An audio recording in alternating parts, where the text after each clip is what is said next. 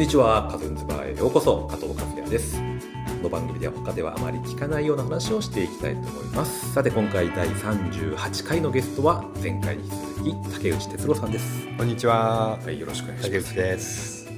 よろしくお願いします。はい、前回は、えー、哲郎さんが映像を撮るに至った経緯や竹内家の企画設立の経緯をお伺いしましたけどもその後、まあ、ウルフルズを撮っていくじゃないですか、うん。そこのウルフルズとの出会いっていうかはうん。いつ頃どんな感じだったんですか、えっと、まあなんか俺のそのある種のきっかけみたいなのはやっぱりウルフルズとスピッツっていうのがやっぱり一つの、まあ大きな意味のきっかけになってるんだけど実はこの3つあこのみこのウルフこの2つと俺はある種の共通点があって、はい、実はほぼみんな同い年なんだよね。あの草野正宗はい。だったりトータス松本だったり、はいあのまあ、正確に言うと実は1歳ちょっと上上数えでちょっと上だったりとかっていうはい。微妙なのはあるんだけど、まあ、大体ほぼ同い年ぐらいっていう大学卒業するタイミングもほぼ一緒みたいな感じで。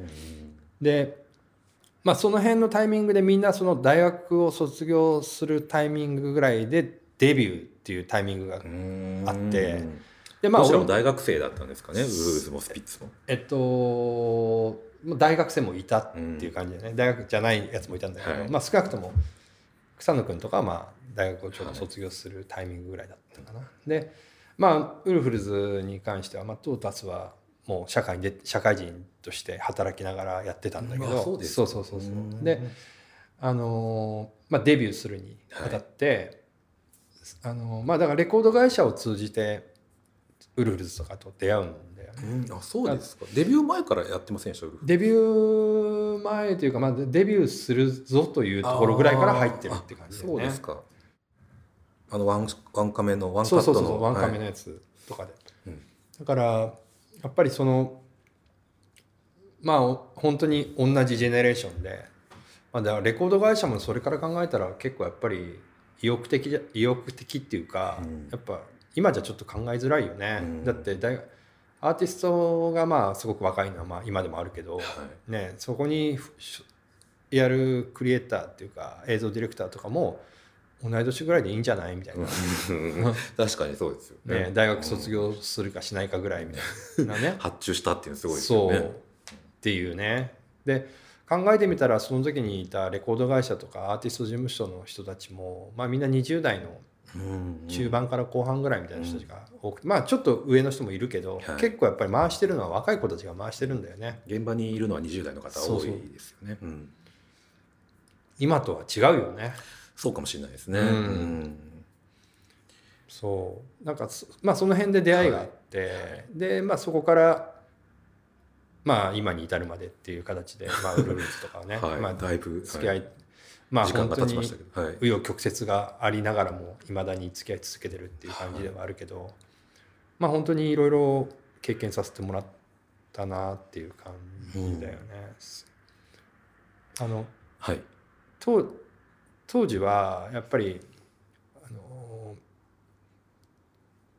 ちょうどスペースシャワーが始まる頃っていうのはちょうどミュージックビデオとかがどんどん出てきた時期でだんだんおしゃれになりかけてきた時なんだよね。はいはい。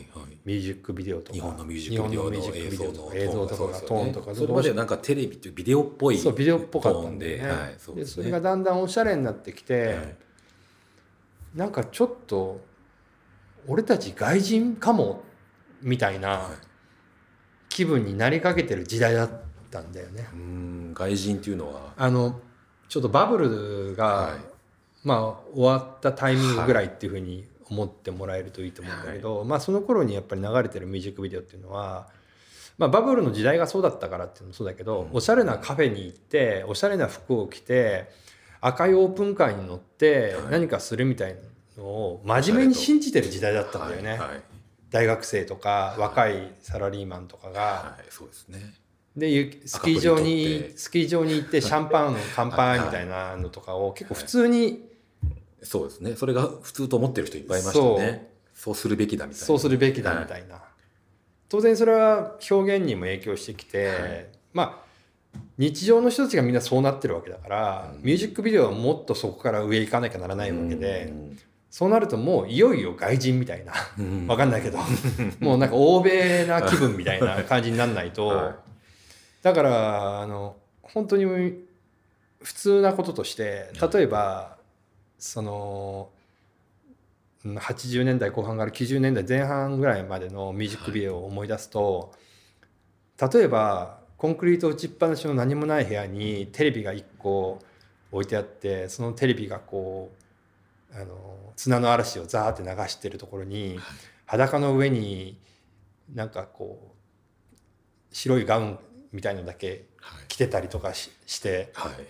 外人が。シャンパン飲んでて横に金髪の兄ちゃん姉ちゃんがいるみたいなさ。はい。もうなんかちょっと銀座ジュワイオプチュール巻きとかさはい。あ古いけどね。はい。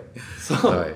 そういう感じの世界観みたいなのってもうすっごい普通で,、はいはい。で例えばディレクターとして例えばじゃあ部屋の中に置いてあるもの、テーブルトップっていうけど例えば机の上に置いてある小道具とかって美術さんとか制作部の人が用意してくれる。はい。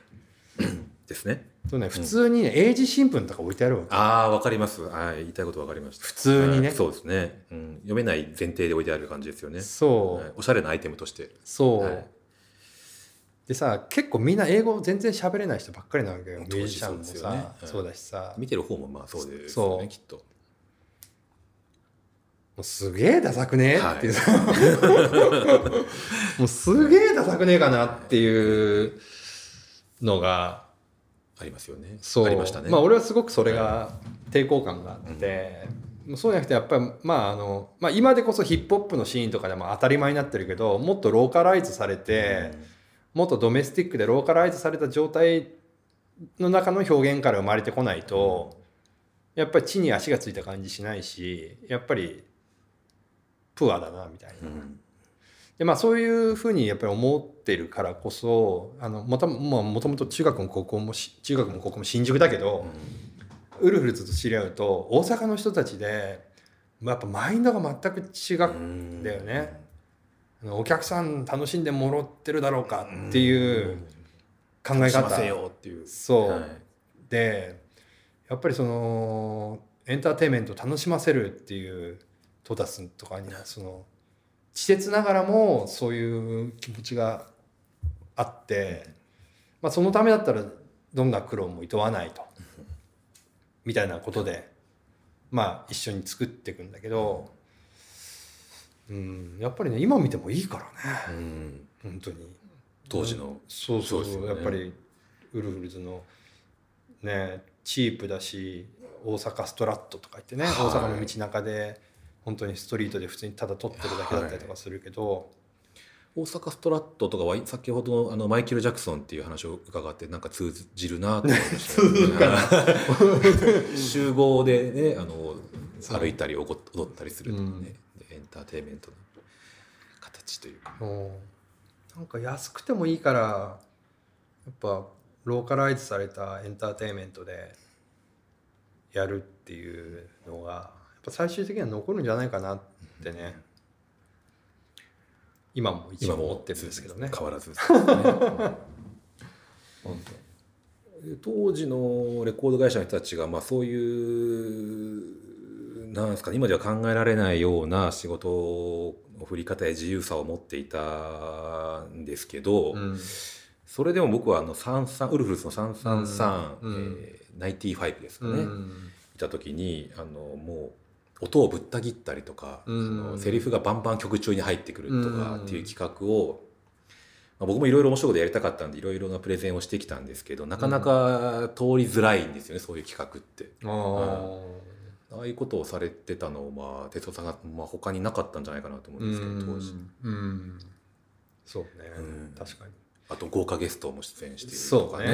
うん。ドラマ仕立てだったりとか。うん、でもそれはそのやっぱりえっとまあ当時当時もそうなんだけど、はい。あの実広告を作ってるっていう意識が俺はずっとあったのよね、で今もすごくそれはプレゼン的にもよく言うことなんだけどやっぱり同じもの作ってても広告の効果は高くないからとにかくその変化をつけていくっていうことがを常にやり続けないとやっぱり広告の効果っとしては薄れていく？ね。今でも普通に思うけどミュージックビデオで頭からケツまでミュージックビデオを作るのは俺ほとんど意味がないと思ってて、うん楽曲として作るのは。だって音源聞けばいい。そうですよね。本当に。CD 買ってよっていう話。CD 買ってよなの、うん YouTube でそれ見れたらうん。もう意味ないわけ。でやっぱり本当は俺たちの仕事っていうのは釣り師だしあのつ釣る釣るっていうかね、あのお客さんフックでフックで引っ掛けて、おって振り向かせたらその先はまあ最終的にはまあしあの購買につながる購買につながるっていう言い方は下品かもしれないけど関心につなげていくっていう、そうです素直な関心につなげていくっていうとこだと思うんだよね。だからまあワンコーラス目のサビまでで関心寄せられなかったら俺たちの仕事はないのかなって思うわけだから逆に言えば、まあ、ウルフルズの場合なんかは特にそうだけどキャラクターが面白ければ、まあ、喋らせたりとかいろいろすることでまあなんか立体的にねつ伝わればよりいいしスリラーはやってるわけだから。そうですね。そう。確かに。だからそうすでにやってるわけだから、まあそこは全然別にあのあのトリッキーな手法ではないかなとそうですうん。か手相さんの中ではね。もっとみんな普通にまあ今でこそ結構あると思うけど、うん。まあどんどんやればいいと思うし、そう思いますけどね。なかなかでもやらせてくれないケースも多いんですよね。そう。うん。切りたくないとかうん。聞かせたいとか。うん。ただ歌詞全部出したいとか。まああそうそまあそれもあれですけど。そうね。ただね、あのまあこれを聞いてくれてる人が、はい。まあ、どんな人かわからないけど、まあ、なるべく、まあ、こういう業界に入りたいなとかこういうクリエイティブとかに参加したいなって思う人が聞いてくれるといいなと俺は思うけど、はい。あのーさっき大学生だったスピッツとかウルフルズ大学生学生だったスピッツやウルフルズまあ山崎もほとんどそうなんだけどでそこに学生だった俺みたいなクリエイターがブッキングされて作られていくっていうスキームっていうのは、あのーすすごくいいじゃない。うん。ね、でもそれは上の人たちがいなかったからなんだよね。うーん。単純に上にそういう会社もないし、うん。そういうの作ってね。あのある種のキャリアとして作ってた人っていうのがいないわけ。うん。だからそういう仕事が振られてきた。んだよね。でそれってやっぱりあのー少なくとも俺は分かってたんだよね。うん。これは。だって上がいないから。うん。これをやれるって。でだけど今はた少なくともテレビの CM の世界だったりとか、まあ、ミュージックビデオも含めてだけどミュージックビデオビデオはまだちょっといいかもしれないけど厳しいよね。うん大学生やうん。専門学校とか出てはい。すぐなんかってなかなか厳しいと思う、まあ業界に入ること自体はそんな簡単だけど。うん。そこからこう自分で取っていくようになるっていうか仕事を。うん。それはねやっぱりあのー次の新しいメディアっていうかうん。表現形態を探した方が俺はいいと思う。なるほど。ううん。んあの少なくとも俺ずっと言ってるんだけど30年前にだからミュージックビデオやったしけど、うん。今はだったらやらない俺は。そういうことですね。ライバル多すぎるし、うん。で今学生だったらってこと。ですそう、うん。しかもその10年20年やった人たちのキャリアがどれぐらいになるのかもね見えてるし、はい。って考えたらやっぱり違ったことを考えた方がいいよねって。だからまあ頭で考えるのはだからそのどういったら面白いミュージックビデオが作れるかじゃなくてどうやったらミュージックビデオより面白いメディアとか新しい映像の表現あ表現メディアが存在しうるかっていう方を考えた方が俺はいいんじゃないかなって。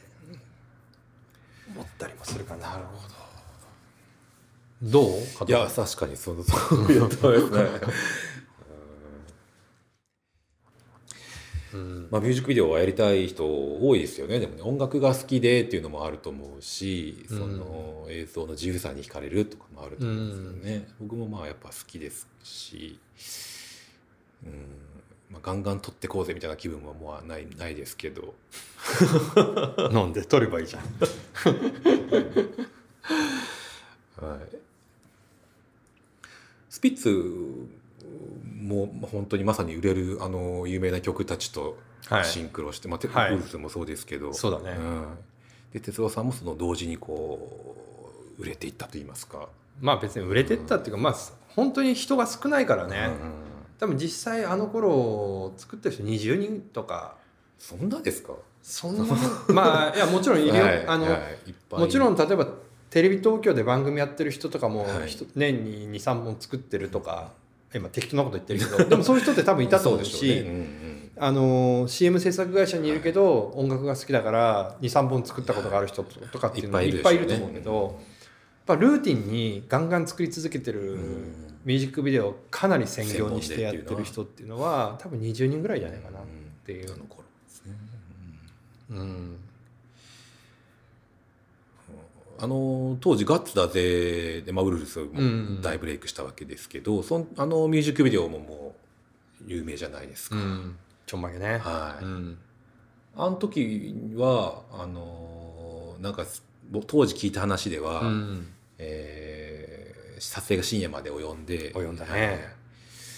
でもうスタジオ出なきゃ予算がオーバーするぞというね。ようなことになった、計算上になったという時に、はい。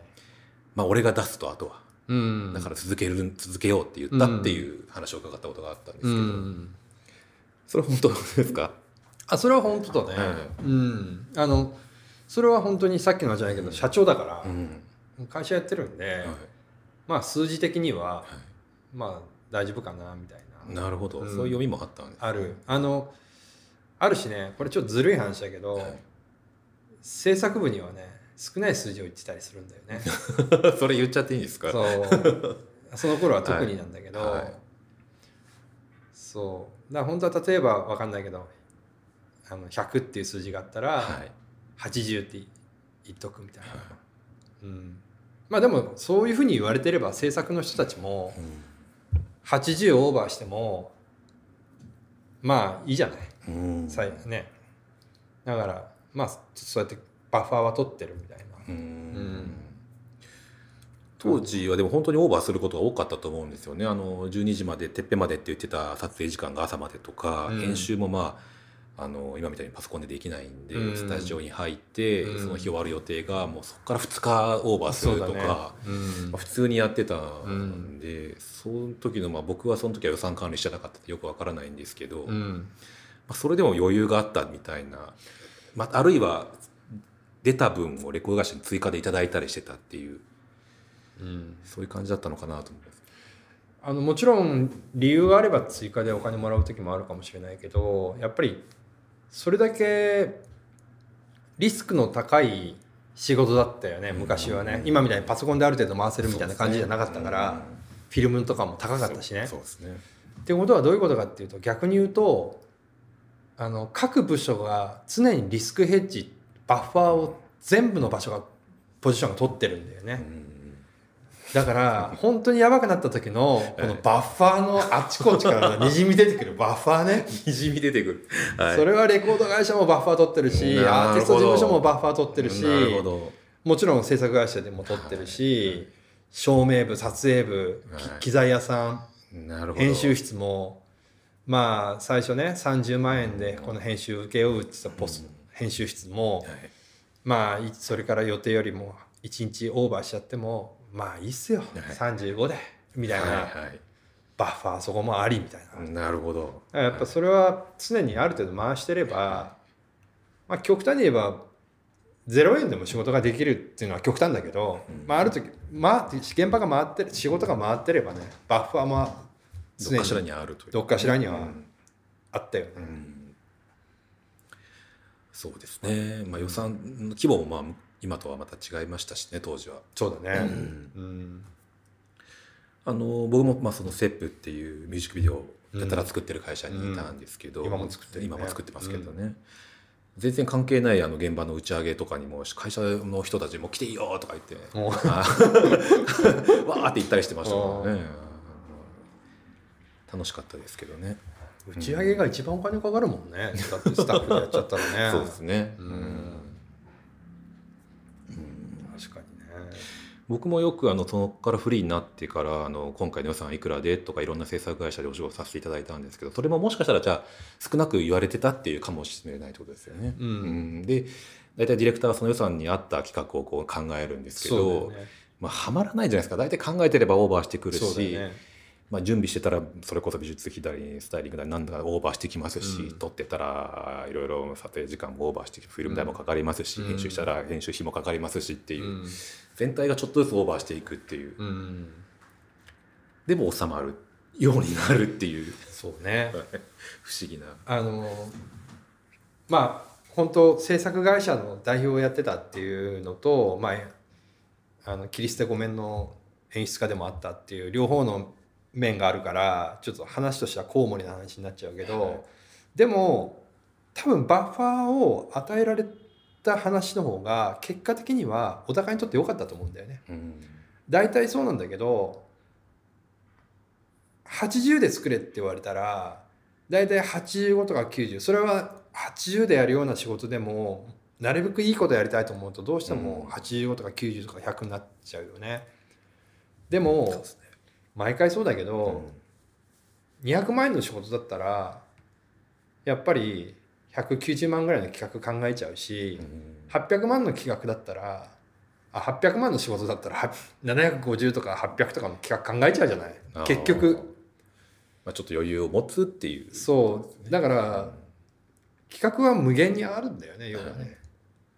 だから別にでもうみんな分かってるけど1000万円で作ったものと100万円で作ったものと3000万で作ったものとあなたが感動したものの順番はどれですか？って言った時に全く数字が意味をなしてないっていうバジェットが意味をなしてないのはまあこれを聞いてくれてる人も含めてみんな心の中で考えてみたらまさにそうだなって絶対思うはずでというよりひょっとしたら逆になってるかもそうですね。っていうぐらいうんうんね5,000万円かけたっていうものと10万円で作りましたみたいなここ数年の中で言っても例えば世界的にまあ俺は後半は好きじゃないけど OKGO っていうアーティストのミュージックビデオはが世界中を席巻したますね。はい。だけど後半作ったもの後半今作ってるものは俺は決していいと思わないんだけど、うん前半に一番最初に作ったルームランナーとかはい。のものとかはやっぱりこれが本当の意味でミュージックビデオだと思うしやっぱ一番良かったと思うよね、予算かかってない予ですね。算かかってない、で一番面白い、うん。これ多分ねみんなそう思ってて、で超えられてないんだよね結そ局の後、その後。いろいろお金かけて複雑なことしてそう。それなりに面白いんだけどもそう。ってことですね。俺ホンダのやつとか大っ嫌いだからね。ホンダのホホンダ敬語ありますか？ホンダかなんかの、あのー日本のクリエイティブであ作ってるやつ。あありましたね。あのパフュームが出たりしてたそうやつそうそうそうですね空撮してくるやつですね。俺とかあれとあれとかねすごいなんかまああれだけじゃないんだけどあのぜ、別にあの作品がっていうわけじゃなくてあの前後からやっぱりすごく嫌で。はい。だってさ、はい。もともとよく考えてほしいんだけどあのメンバーが親戚だったらどう思うっていう。うんうん親戚のおじさんだったりとか近所のパブの飲み仲間だったらどうよっていうさなんかある時急に面白がってさ近所の知り合いがやってるスポーツジムの夜を使ったりとか週末使ってなんかおっさんたちがやってうん撮ってさパブで流したら面白いわけじゃない。で次にじゃあなんかもっと面白いことやろうぜっつってさまたなんか考えてちょっと踊ったりとかしてそれも面白いよ。でバンドもお客さんちょっと増えてきたと。うんうんでもそこから先であの工夫でいろいろやるやつはでもいいよ確かに。でもあの特にあのに日本のやつでやったやつがあまり好きじゃない理由は、テクノロジーとかはい。規模がどんどんでかくなってっでて、すね。それってどういうことかっていうと彼らを追い詰めてることになるわけだよね。結果的に規模がもっと規模でかくしないともっと規模でかくしないとっていうところにでもっと見たことのないものにっていうことになっていくわけじゃない。それ本当に野暮だし。まあ本来の活動とは違うことになってますよね。全く違うことになってて、根源的に文脈を、まあ、残念だけど間違えてて、あのーなんていうのかな。ひどいな。うん。うん。それは本当。だってあれよりはしょぼいねっていうふうに言われ続けるってことでしょ？うん。じゃあその、ね。ある時にすごいものを作る、はいはい。あの規模がでかいものを作ったらね、はでも規模じゃなくて知恵で作ってたら、うん。それは別にもっとミニマムになってても面白いかもしれないしね。彼らがさ子供使って今度は作ってもさうん。ファミリー使って撮っても面白いのかもしれないけど今度は5,000人今度は1万人、うん。次はじゃあ10万人？みたいな。ね売買ゲームみたいなことをやってくって。時代としてはさ確実に終わってるじゃないですかって。うん。ロックミュージシャンがハマースミス・オーデンを目指すっていう時代があってそれはすごいいいことだと思うよね。でもハマースミス・オーデンはそんなにでかくないわけ実際はじゃあどんどんどんどん大きくなっていくってじゃあ10万人20万人グレーが20万人じゃあ次はみたいなさ。もうそれ意味ない。遠すぎて分かんねえし意味ない意味なくないかなみたいなさ。っていうなんかうん。うん感じがしますね。すごくわかります。はいまあ、ミュージックビデオとかは特にそういう部分にこれね広告だったらいいんで別に。広告は企業がどんどん金使ってもっと金出せばいいじゃんって話すればいいだけのことだから業績が上げてね。でもミュージックビデオの世界は人だからは人には限界があるしねね、お金いっぱい使えばいいっていうわけじゃないしっていうところじゃないかな。と、分かってもらえたかな。僕はすごいわかりました。勉強になりましたはいじゃあ、えーまた次回です。